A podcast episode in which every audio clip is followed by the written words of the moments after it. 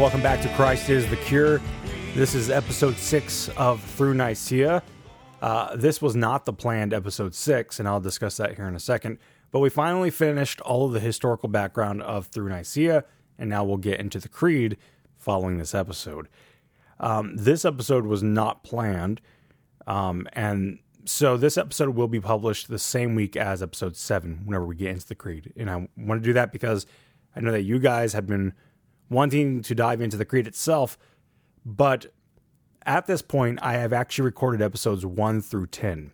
And I spent some time in the beginning of episode 10 just um, seeking to give some encouragement to listeners as the show moved into the harder discussions of the Creed.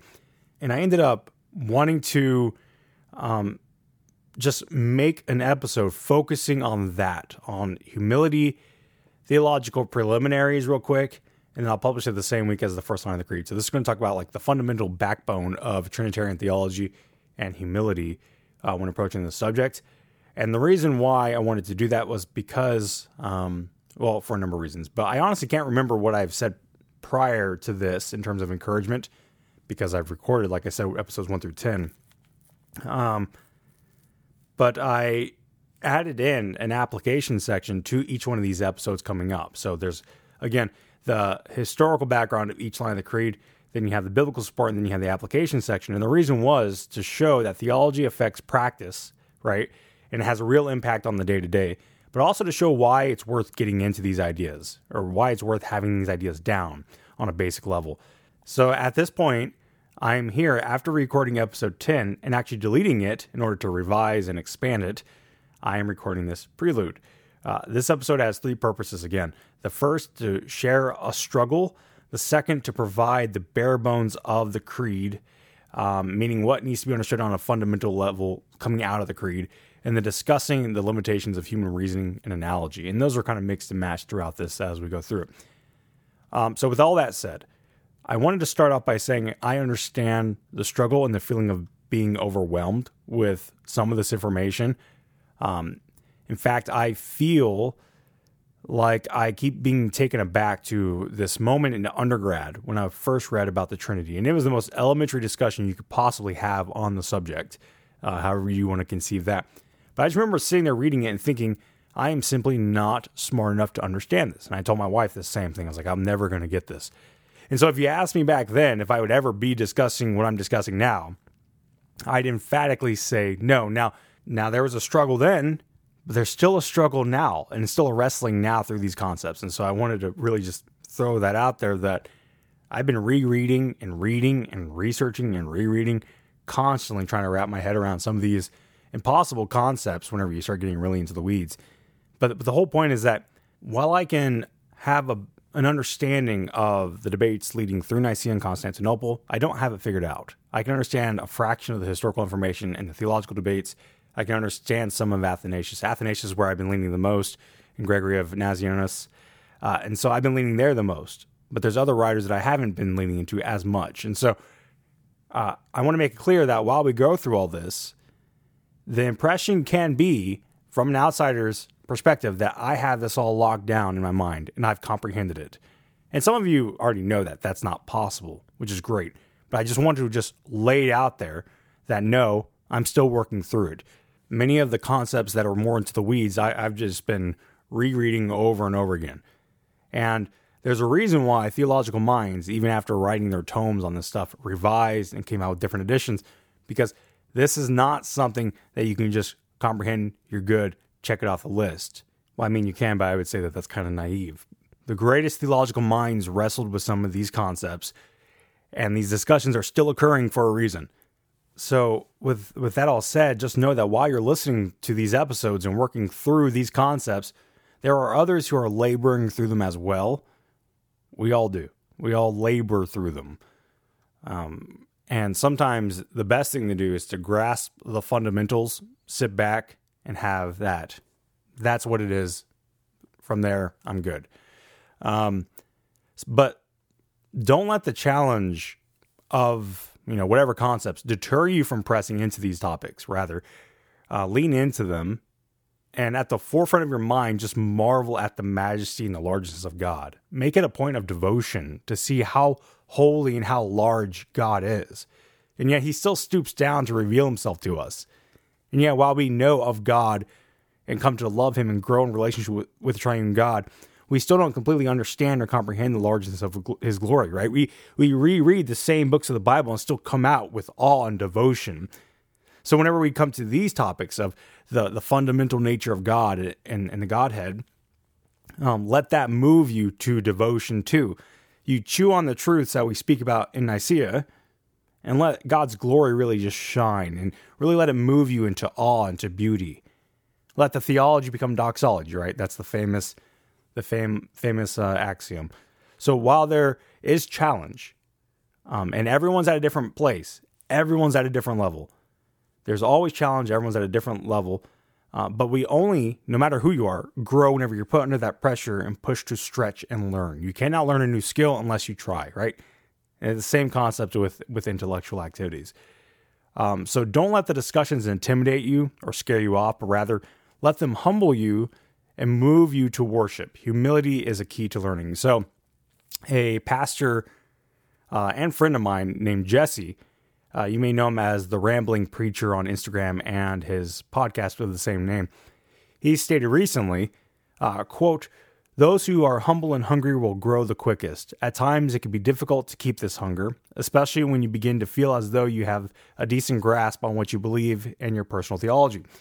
But I'd encourage you Childlike faith always asks the Lord more and more questions in order to learn, whereas childish faith can't handle his answers and never learns. Childlike faith trusts the Lord in the midst of doubt and openly wrestles with these things. Childlike faith is humble. End quote. And that's exactly the case, right? Like uh, you think about anything. When do we stop learning? When we think we know everything and there's nothing else to learn, right? Uh, but even the expert in the most simplest of fields, pretend like the most simple field, like just imagine the most simple field in the world. The expert in that field only knows a fraction of the world's knowledge. The expert in one field still has more to learn in their own field. And they still know less, right, than others in their own respective fields. The reality is that the more you learn, the more you realize, the less you know. But that gives you more room to learn and grow. So now if we apply all this, this the simple truth of the basic human knowledge of earthly things to the things of God, then we we quickly realize that we know not even a drop in a bucket, right? That fraction of a fraction of our expertise is now a fraction of a fraction of a fraction. Uh, Gregory the theologian, one of the Cappadocians, right? Um, he had a handful of wisdom on the subject in his theological orations. It's a great, um, great thing to read through. But he spends a good amount of time talking about the reverent nature of theology and how we should be very careful about how and what we say about God regarding our theology because it can never fully comprehend the mystery of God. Theology is a reverent study, and what we are saying reflects God's revealed word and God's revealed nature. And that's a big thing to start making claims about, right? So we need to be reverent and careful. In fact, Gregory even goes so far to say that uh, a lot of people who, who talk about theology really just shouldn't. Um, and it's a, it's a very humbling um, opening to his orations. But in Oration 27, Gregory notes that those who begin to go into these discussions on the Trinity should seek to show care for others and not just to find interest in fame or showcasing their own brilliance, right?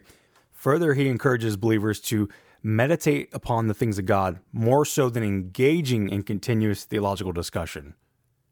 It's just a very interesting point to consider in our own lives. Are we meditating upon these things of God as much as we are discussing them? It's a great question.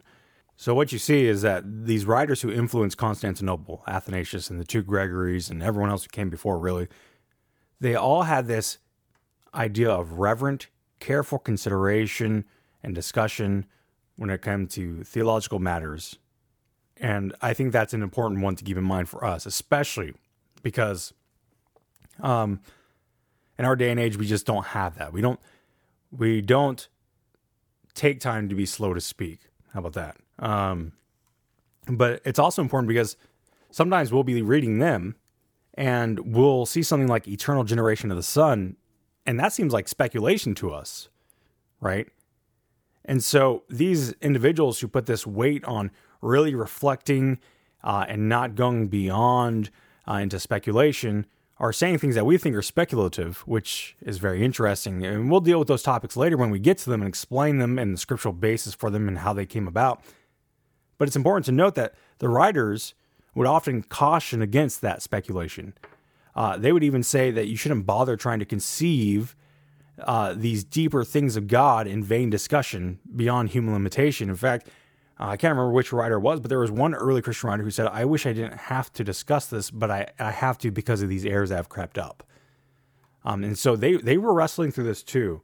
Um, and so we owe a lot to them, really. But uh, whenever you read the writings of Gregory and Athanasius, you'll find that very often uh, the errors that arose against sound Christian teachings were due to over rationalistic ideas that brought God down to our level and ultimately declared that God's nature must look like our own. And that's really nothing different than what we see today.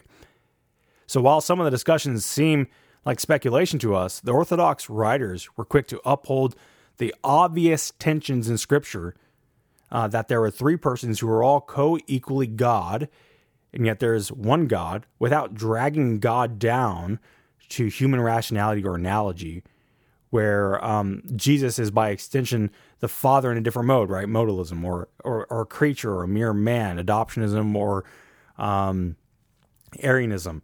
So they were fine with these tensions, and they said that we should uphold these tensions, but they still sought to, with conviction and deep reflection, um, expound on what Scripture said in relation to the Triune Godhead, uh, in order to speak against those who contradicted sound teaching um, namely regarding the full deity and humanity of the Son. So, whenever we boil everything down, the Trinity is a hard discussion. It just really is. And as soon as you think that you understand the Trinity, you realize that there's more to it that you don't understand. Uh, and we can't fully comprehend it. Again, uh, the fact that we can't really is not too surprising uh, because uh, God is bigger than us, period. Um, and these discussions, again, continue for a reason. Uh, the point remains, at some level, we have to be content holding these tensions, like the early writers, in hand in order to not compromise the clear teachings on the nature of God. Is the Trinity difficult to comprehend? Yes. Am I content to hold to that because that's the clear teaching of Scripture? Yes. Can I explain it all? No.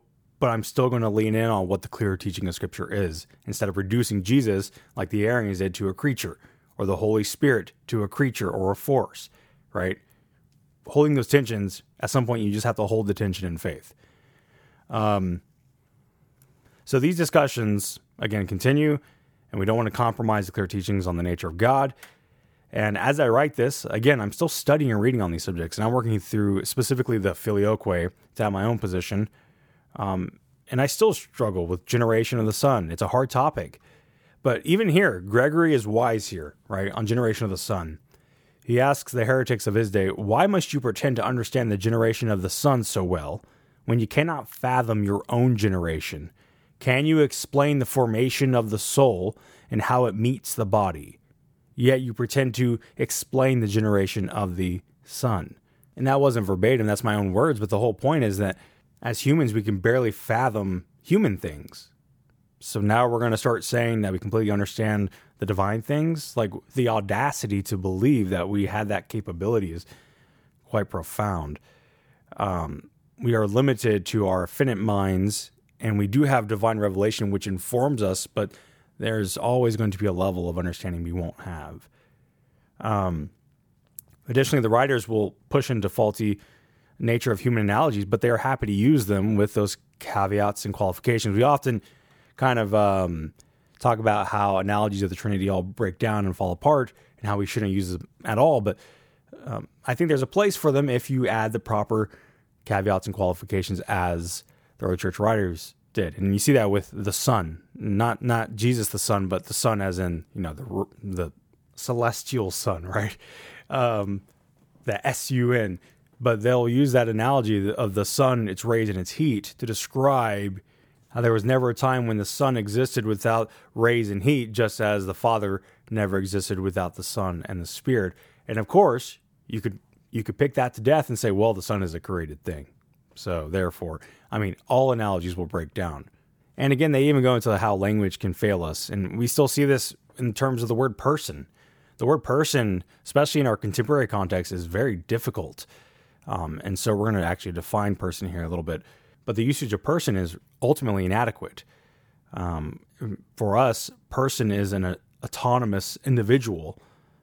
And so you'll hear something like the Trinity is like humans who have one nature and a father, a son, and a mother being three persons. But what's the problem with this? Well, that's tritheism, the doctrine that there are three gods. And that's really one of the fundamental problems with what's called the social Trinity. Uh, but we're not going to get into that because that's a post uh, Constantinople issue. Um, and then what if you have a man who is a father, a son, and a grandfather? Well, what's the problem with that? That's modalism. So, uh, so let's go ahead and just get into the fundamentals, right? We're going to talk about the vital points of Trinitarianism that need to be thought through. Um, they're not easily comprehensible. Uh, this is just the basics before we get into the creed. Um, and this is all classical Trinitarianism as it was fully articulated in a post Constantinople setting. So, beginning with defining person. Um, as mentioned prior, our modern setting uh, defines personality and person as the center of self consciousness, and this denotes a separateness and autonomy. Uh, I'm going to bank on Stephen Wellum here in his book, God the Son Incarnate. Great book on Christology. You'll never need another one, in my opinion. Um, he says the best known definition of person that captures the basic parts in a unified description is the one we have learned from Boethius. Hopefully, I say his name right.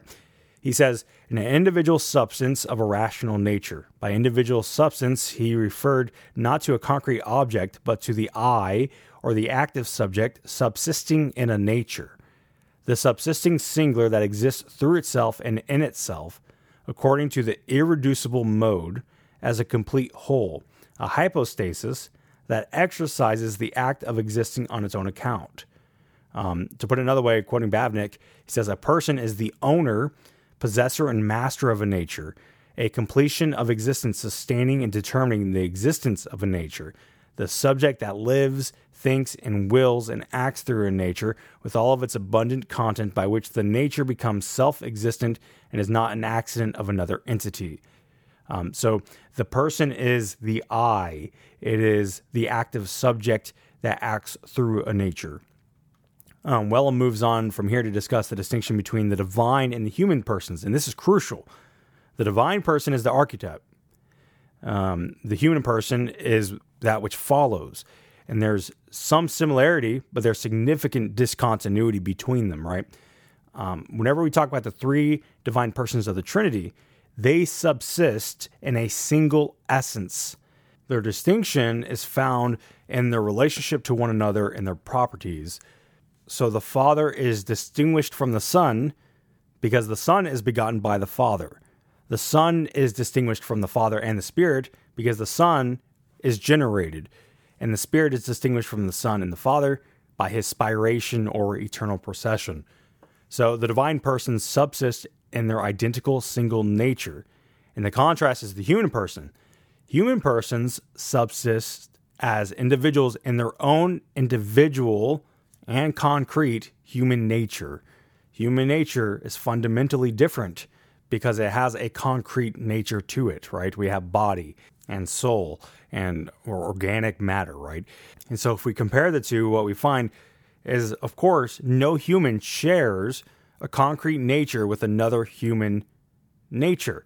I do not share the nature of my wife except from being humankind. There are many humans, and all of us as persons subsist in our own concrete nature. So I do not subsist in my wife's nature. We are two humans and two persons. No human shares a concrete nature with another human nature. All human beings have the same kind of nature, human nature, but human persons subsist in their nature individually and separately. That's We understand that. We, we see each other. We know that. Every person has their own concrete nature. But for God, the Father, Son, and Spirit possess a singular, same nature equally, and they're distinguished by their different modes of subsistence. That is, the Father is the Father, the Son is the Son, and the Spirit is the Spirit.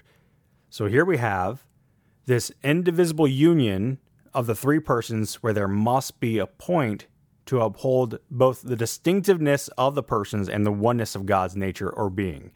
There is one God with three persons subsisting in the one singular being of God. So the ground floor, again, there's one God. In God, there are three persons the Father, Son, and Holy Spirit, and each person is God. Each is whole God, and none are more God than the other. None is higher or lesser in status. There is no degree of deity. The external works of the Trinity are indivisible, which means that all three persons operate inseparably. God has one will and one mind. There is not three separate volitional centers in God, and if there were, we would have tritheism. Uh, the Trinity works inseparably in decree and purpose indivisibly. Further, the three persons mutually indwell one another in communion. These three persons or hypostasis occupy the same infinite divine space where the dynamic relation exists, bound together in love. Uh, and so, this concept of mutual indwelling of the persons is called perichoresis. And this concept is that, in regards to time, the Father, Son, and Holy Spirit fill the same time, that is eternity, because each person is unoriginated, endless, and eternal. In regards to space, all persons occupy and fill the same space. Each is omnipresent, yet unconfused with each other. This indwelling has no human analogy, uh, which makes for a very difficult concept for us to understand. But the the point being is that we see God revealing himself as the one God, yet triune, acting in each particular manner. In creation, we see the triune God. The Father, through his word, creates by the Holy Spirit. And that's just one example because when it comes to the economic trinity, you see this as well. The, the Father sends the Son, the Son does the work of redemption, and the Spirit applies the work of redemption. Um, so whenever you see I and the Father are one, you have both this concept of subsisting in one nature, unity of mind, unity of will. You have this unity in dwelling. I am in the Father, the Father is in me. All of these concepts are found in Scripture. Uh, these are just the technical articulations that flesh this all out. Um, so, with all this, the three persons are irreducible. So, the ontological trinity um, is revealed in the economic trinity. So the Son took on flesh and added to himself a human nature. And he did this for eternity. Uh, the Father and the Spirit did not become incarnate. The Son is forever united to humanity, which demonstrates further this distinction between the Father, Son, and Holy Spirit. Now, there is no subordination within the Godhead. Uh, there's no rank or hierarchy in the Trinity, but there is an order among the persons.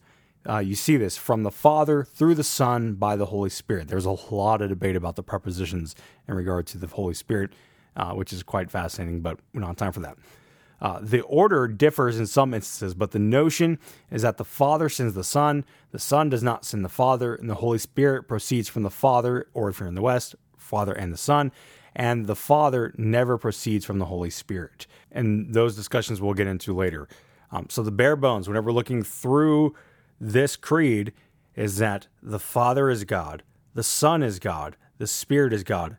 There's one will of God, there's one mind of God, there's one nature of God in three persons.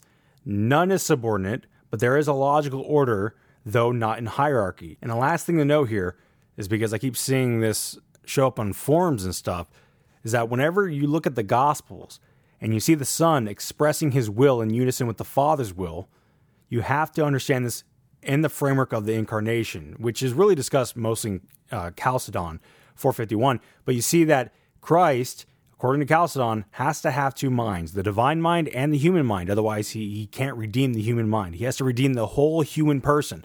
So he has two minds, two wills. He has divine and human.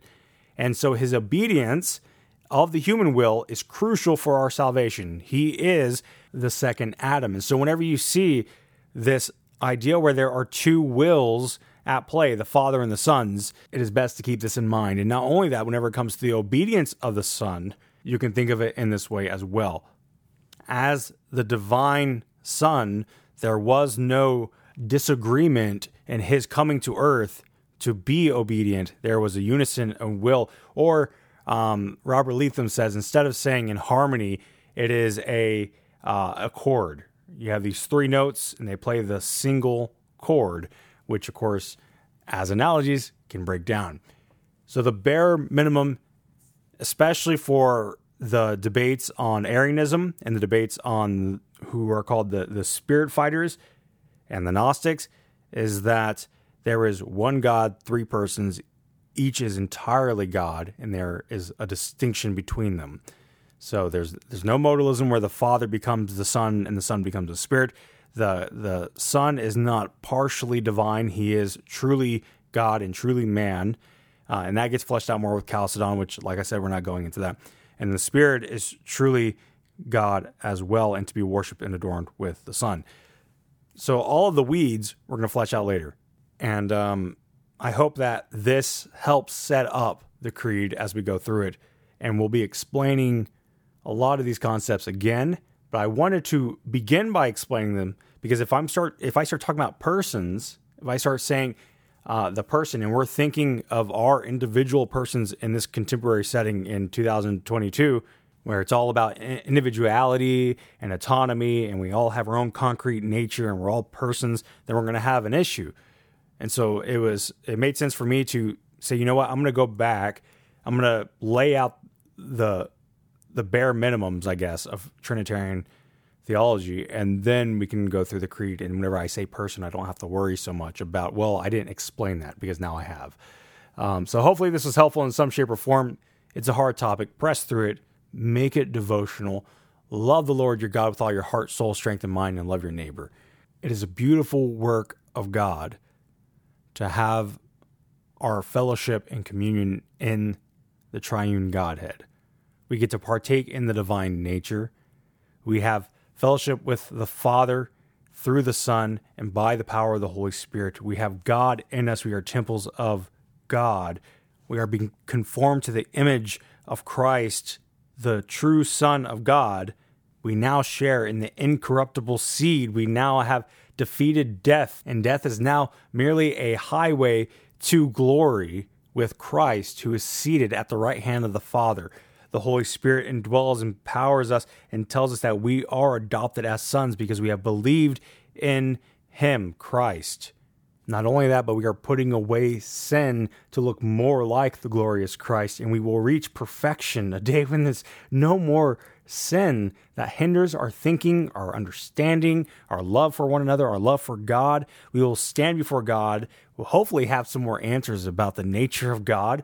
We hopefully have his ear whenever it comes to having these questions answered, and we'll still be in awe even if we do have all the answers. Not only that, but because of the work of God. We are a family united in Christ's body. We are brothers and sisters in Christ. We are united as one community, one assembly here on earth to glorify God and enjoy Him forever. The deep things of God are hard because God is deeper than the hardest of subjects. But the meditations upon the Lord in our mind deeply fill us with awe and reverence for how great the love of God is to even communicate divine revelation to us whenever we have made such a mess out of creation. Anyway, I'll step off the soapbox and say this. I hope that the creed moves you to a deeper devotion, a deeper understanding of theology, and regardless of where you are in your theological walk, that you get something out of it, and then it could be a blessing too. So you guys have a great week, and I hope you enjoy through Nicaea as we go through the Nicene Creed as it was penned in 381.